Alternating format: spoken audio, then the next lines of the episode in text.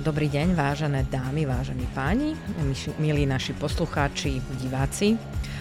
Počúvate podcast Konfederácie odborových zväzov Slovenskej republiky, najväčšej reprezentatívnej organizácie zastupujúcej zamestnancov na Slovensku. Moje meno je Martina Nemetová a teda som tu aj dnes a opäť som tu s mojim dnešným hostom, ktorý už u nás bol pred e, niekoľkými týždňami s Michalom Nemcom. Ahoj Michal, vítam ahoj, ťa. A v súvislosti s témou dnešného podcastu z tvojho životopisu spomeniem jednu dôležitú vec, ktorá vlastne bude nám aj, aj vám všetkým navodí hneď a, to, o čom sa budeme dnes baviť. Michal pre odbory pracoval, alebo aj pracuješ ako expert pre oblasť sociálneho poistenia a zastrašoval si teda aktivity odborov na pôde Aliancie sektorových rád a rôznych iných národných a, projektov. A bol si aj pred niekoľkými rokmi pri tvorbe a, strategického dokumentu a, Konfederácie odborových zväzov, ktorý sa týkal a, dôchodkového poistenia alebo dôchodkov ako, ako celku. Minulý, alebo v minulom podcaste sme sa bavili o o tom, čo je podstatou starnutia, o demografickom vývoji, čo je to vekový manažment, e, čo je jeho obsahom a teda ako k tomu by aj mali teda pristupovať zástupcovia zamestnancov. Čo sa týka toho starnutia, by som povedala, že na Slovensku máme trošku špecifickú situáciu v tom, že dynamika starnutia je u nás e, vyššia, ako je priemer Európskej únie. Na tom sme sa zhodli aj, aj pred niekoľkými týždňami.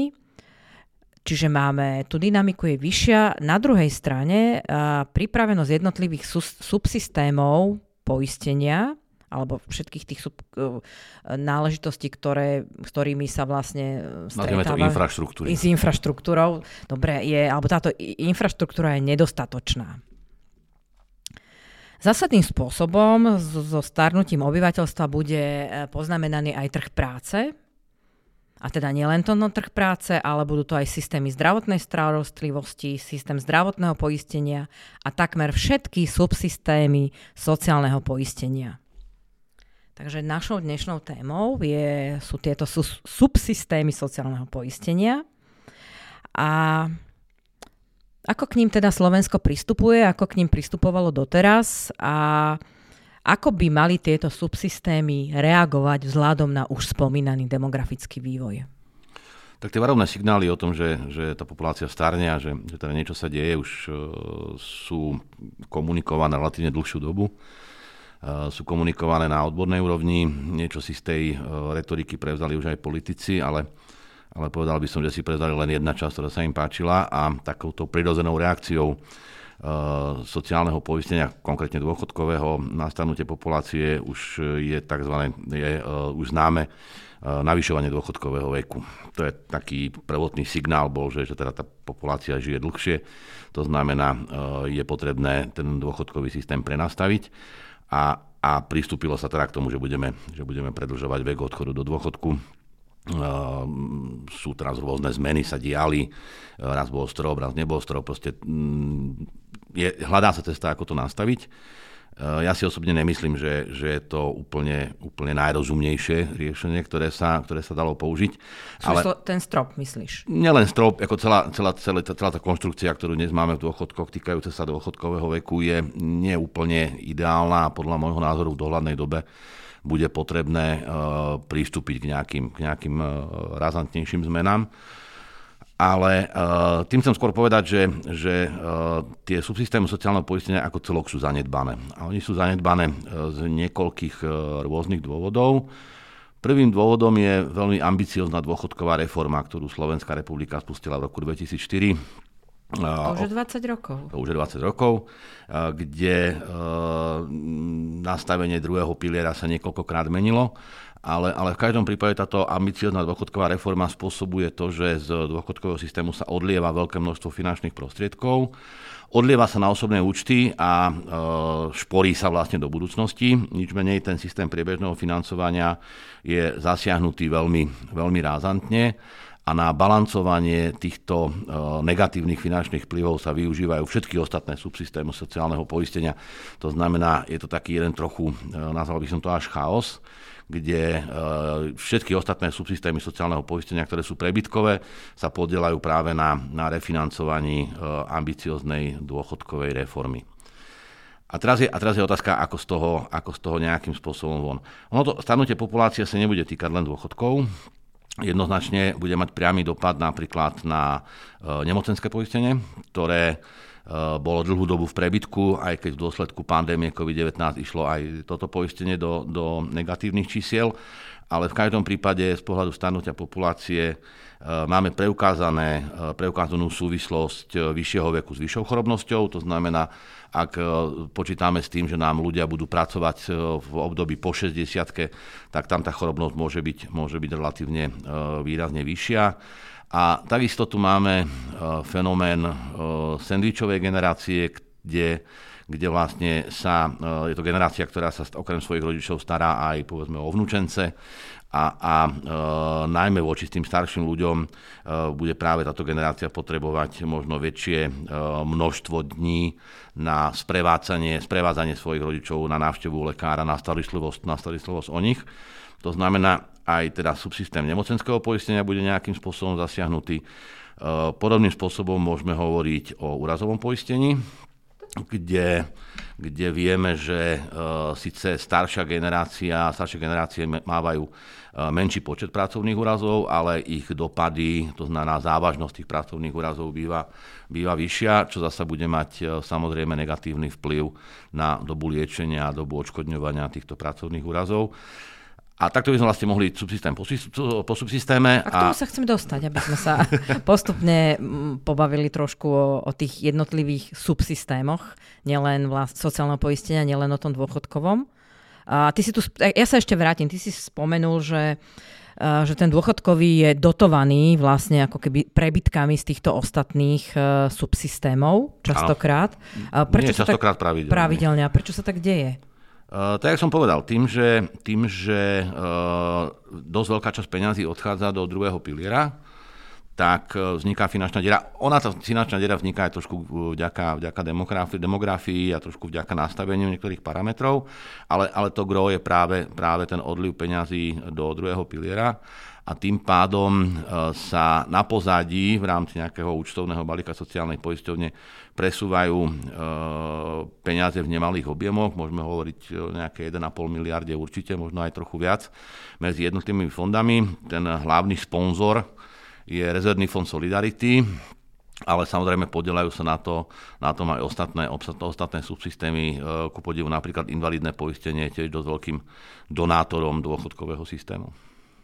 Spomínali sme teda úrazové poistenie a povedal si, e, že vlastne e, riziko pracovných úrazov tej staršej generácie, teda tí, ktorí, ktorí sú v práci, je podstatne e, vyššie alebo nižšie ako u mladších, u mladších zamestnancov? Riziko vzniku pracovného úrazu je, je v zásade nižšie, aspoň tak hovoria európske štatistiky, ale uh, následky týchto pracovných úrazov sú vyššie. To znamená, aj keď je možno tá incidencia menšia, ten finančný dopad môže byť v konečnom dôsledku väčší. A to v zásade hovoríme len o pracovných úrazoch. V okamihu, keď sa začneme rozprávať o chorobách z povolania, tam tá situácia bude ešte závažnejšia, e, nakoľko mm, jednak Slovenská republika v porovnaní s, povedzme, s inými vyspelými štátmi priznáva výrazne menej chorob z povolania, ako, ako napríklad neviem, Francúzsko alebo Nemecko na, na, 100, na e, tisíc, tisíc zamestnancov. Ale okrem toho čas chorob z povolania nie je dneska diagnostikovaná najmä z toho dôvodu, že tí ľudia odídu do dôchodku. Ale v okamihu, keď my ich udržíme dlhšie na trhu práce, tak e, tým pádom tá prevalencia chorob z povolania bude samozrejme vyššia, čo zasa bude e, zvyšovať aj náklady subsystému sociálneho úrazového poistenia a, a môže vzniknúť e, samozrejme ďalší finančný tlak. Aj keď ten systém je dneska vo veľmi dobrom stave, tie priebytky sa pohybujú niekde radovo okolo 100 miliónov, 100 miliónov eur ročne, ale to, čo ja vnímam ako dosť výrazný problém, a Konfederácia na to už viackrát upozorňovala, je absolútna absencia nejakých pozitívnych um, impulzov pre, pre zamestnávateľov, najmä pre tých, ktorí si plnia svoje povinnosti. Tu musíme teda povedať e, pre našich poslucháčov, že úrazové poistenie je tvorené vlastne e, príspevkami zamestnávateľov za svojho zamestnanca. Áno, áno. Toto, toto poistenie môže byť platené v zmysle medzinárodných dohovorov len zamestnávateľmi, ne, ne, nepodielajú sa na jeho financovaní, alebo nemôžu sa na jeho financovaní podielať zamestnanci. E, tak je to nastavené z hľadiska aj Medzinárodnej organizácie práce.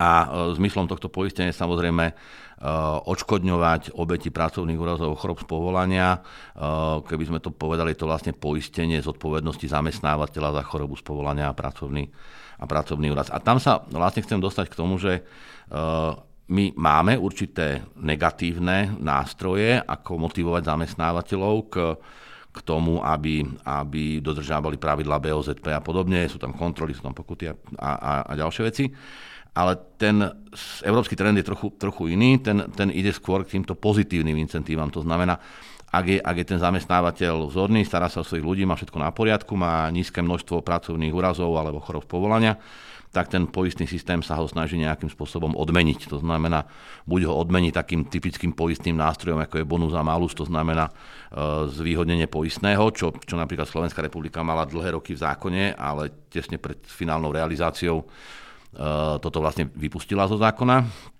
A eh, Podobná situácia je potom samozrejme nejaké dotačné schémy alebo podporné schémy pre zamestnávateľov, aby viacej investovali práve do oblasti ochrany, ochrany zdravia zamestnancov. A my to vlastne dneska môžeme spojiť aj s tým, že, že práve tá, eh, tá otázka bezpečnosti ochrany zdravia zamestnancov v kombinácii s týmto, s týmto typom sociálneho poistenia môže zohnať veľmi výraznú úlohu práve v tom prispôsobovaní výkonu práce a vplyvu pracovného prostredia na zdravie zamestnancov. Proste my potrebujeme, aby tí zamestnanci sa, sa uh, udržali na tom trhu práce, pokiaľ možno v plnom zdraví a k tomu je potrebné, aby sa robili rôzne, rôzne preventívne opatrenia. Konfederácia už v minulosti navrhovala práve vznik uh, osobitného fondu, ktorý by, ktorý by uh, financoval opatrenia u zamestnávateľov na, na zlepšovanie ochrany zdravia zamestnancov a v zásade dneska hovoríme o tom aj, že, že bude potrebné prispôsobovať výkon práce a pracovné prostredie. To znamená možno investovať do lepších svetiel, možno, možno investovať do bezpečnejších pracovných procesov alebo do, do lepšej uh, zdravotnej starostlivosti, pracovnej zdravotnej služby a, a podobne. Ty si tu spomenul, že vlastne cieľom zamestnávateľa by malo byť, aby sa zamestnanec udržal poviem, že čo najdlhšie v plnom zdraví na, na pracovnom trhu. Vtedy, keď keď už nie je schopný vlastne udržať sa na tomto pracovnom trhu, ale ešte nedosahuje dôchodkový vek, alebo teda nesplňa ten nárok odchodu do starobného dôchodku, tak nám títo zamestnanci častokrát uh, prechádzajú uh, vlastne do, do stavu invalidity, takzvané invalidné dôchodky. Stávajú sa invalidnými dôchodcami. Starnutie má aký vplyv na, na invaliditu, keby som tak veľmi všeobecne povedala, sa spýtala? No, uh, takto, poďme najskôr trošku do teórie. Uh, invalidné poistenie, lebo invalidná dávka je vlastne náhrada straty schopnosti pracovať z dôvodu dlhodo, zlého, dlhodo, dlhodobo zlého zdravotného stavu.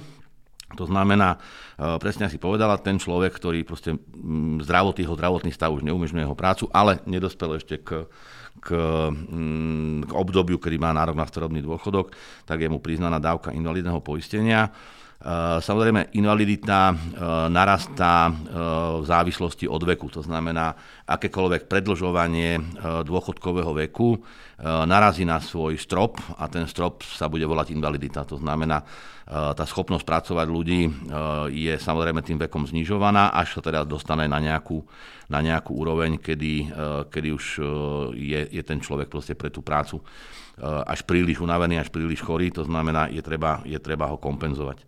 A áno, tak ako sa bude narastať dôchodkový vek, tak takým spôsobom bude narastať aj percento invalidných dôchodkov.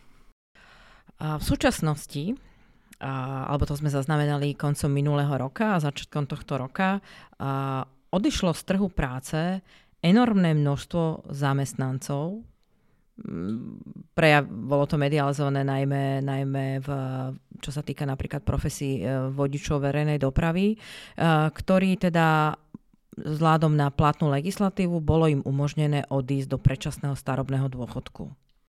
No, To je taký jeden typický príklad, nazvime to nezodpovednosti alebo takého voluntarizmu politikov, že majú tendenciu meniť tie parametry v sociálnom poistení podľa nejakých aktuálnych preferencií a potrieb, čo, čo je určite, určite negatívne. A toto je typický príklad toho.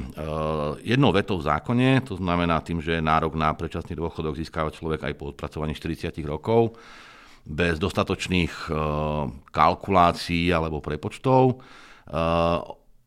sa nastala situácia, že proste narastol, narastol počet ľudí, ktorí odišli do predčasného, predčasného starobného dôchodku. Eh, od roku 2014, kedy, kedy vlastne boli zavedené určité opatrenia, eh, vylúčujúci súbeh predčasného dôchodku mzdy a, a, a ostatných, ostatných nastavení eh, jednotlivých parametrov.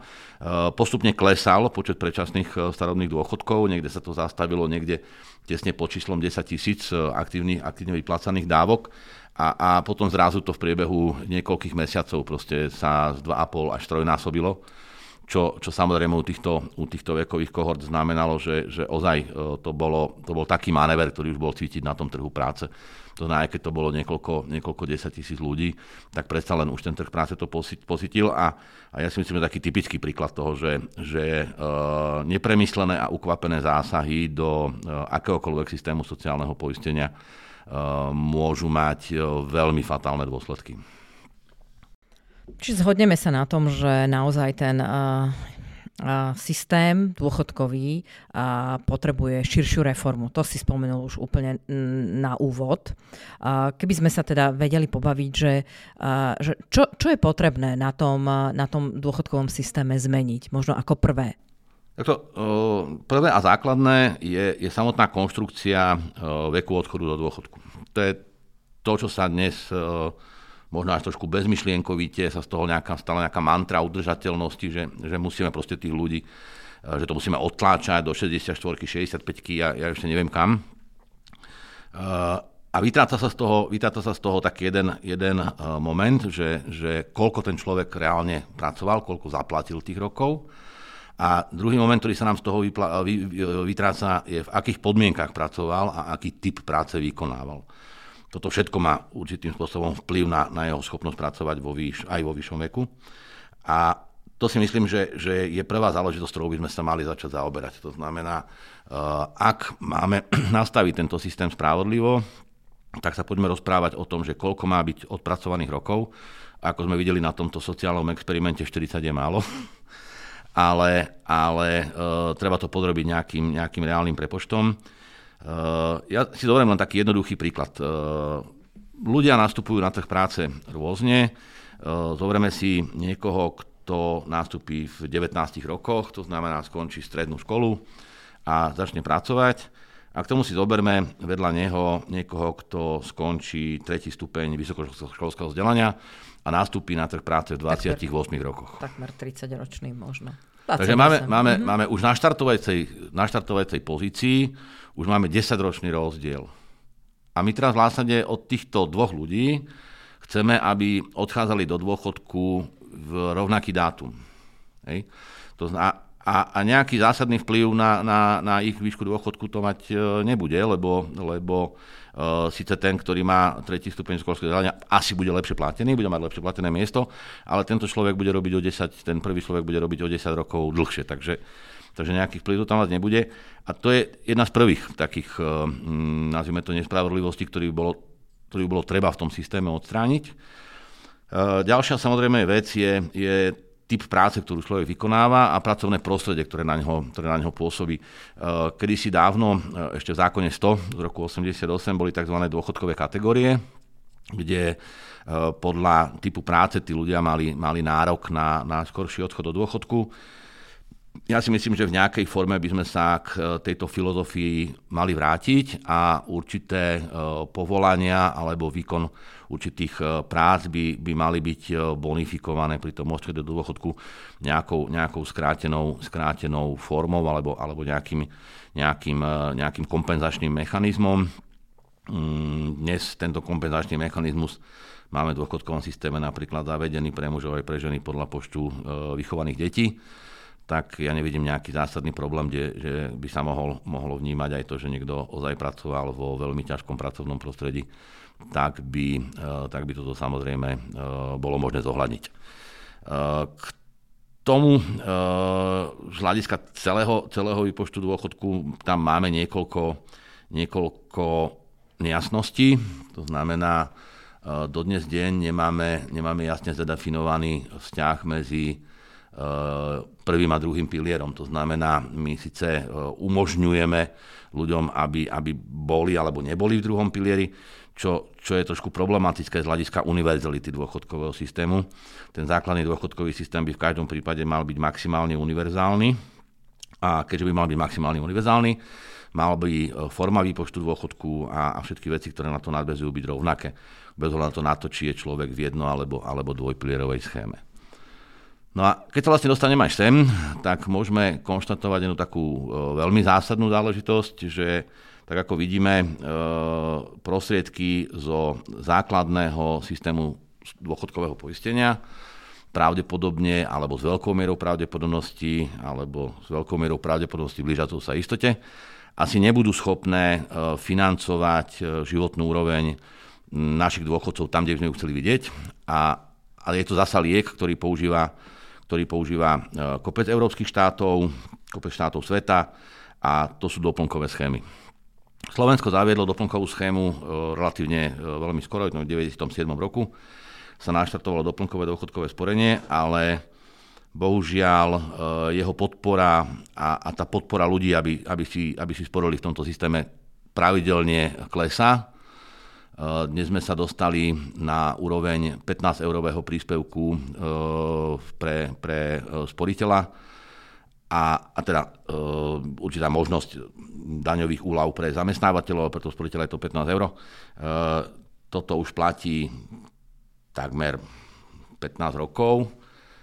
Z nejakého, nejakého percenta mzdy, 1, niečo, 1,5 mzdy sme sa dneska, dneska dostali takmer pod percentom mzdy tejto podpory. To znamená, ak je niečo kľúčom k životnej úrovni e, našich dôchodcov, je to práve doplnková schéma a do tej doplnkovej schémy je potrebná výrazne vyššia podpora zo strany štátu. Slovensko sa dneska nachádza na chvoste OECD z hľadiska podpory dobrovoľných dôchodkových úspor.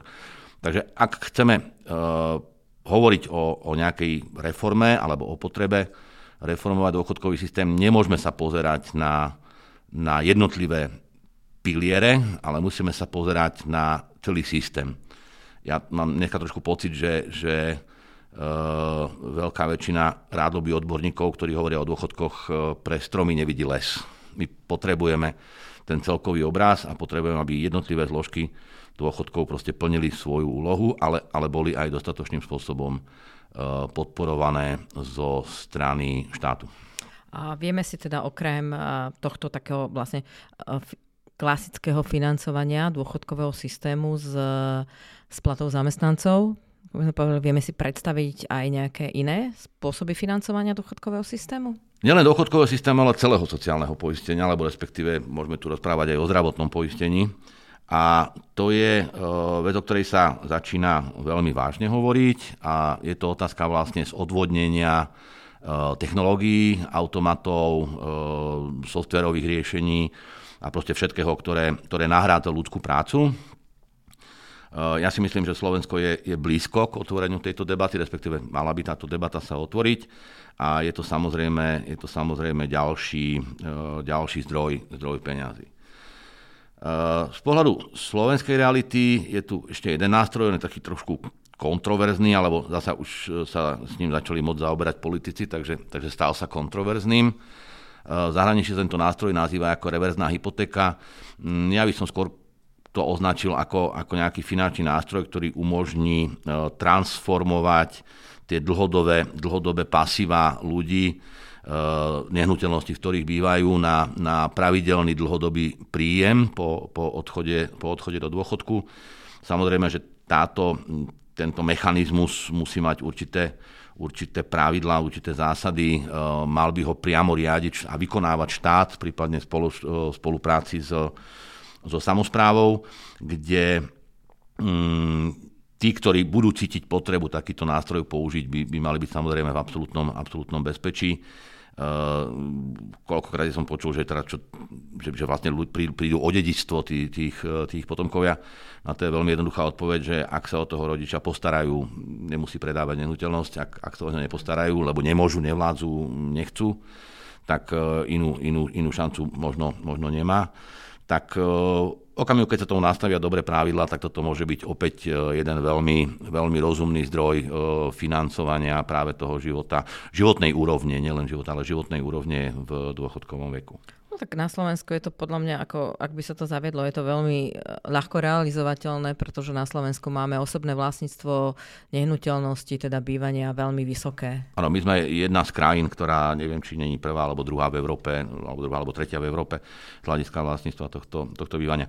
Dobre, ale teraz, keď, keď, sa, keď sa ešte vrátim k tomu, k tej problematike sociálneho poistenia, my sme sa dotkli niektorých, niektorých subsystémov, ktoré existujú, ale ja si myslím, že v kontexte starnutia populácie bude treba zvážiť aj nové, nové, nové subsystémy systémy sociálneho poistenia.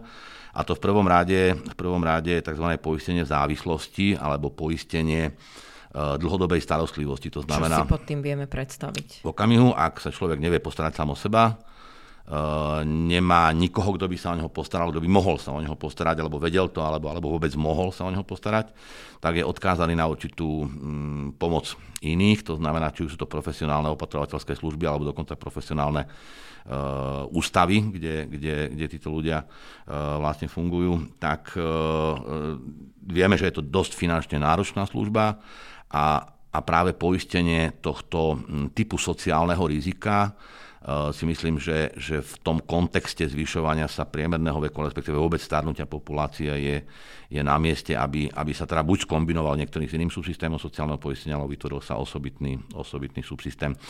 Uh, uvažujú o tom uh, krajiny okolité, či už je to Česká republika alebo iné. Začína sa stávať takým štandardom sociálnej ochrany. Čiže normálne klasické sociálne poistenie a, a toto ako jeden subsystém poistenia. Pretože viem si predstaviť, že by to bolo lákavé možno pre komerčné poisťovne, ktoré by povedali, poistite si svoju starobu, platíte si poistenie, my sa o vás postaráme. No, v tom komerčnom poistení vždy bude otázna cena.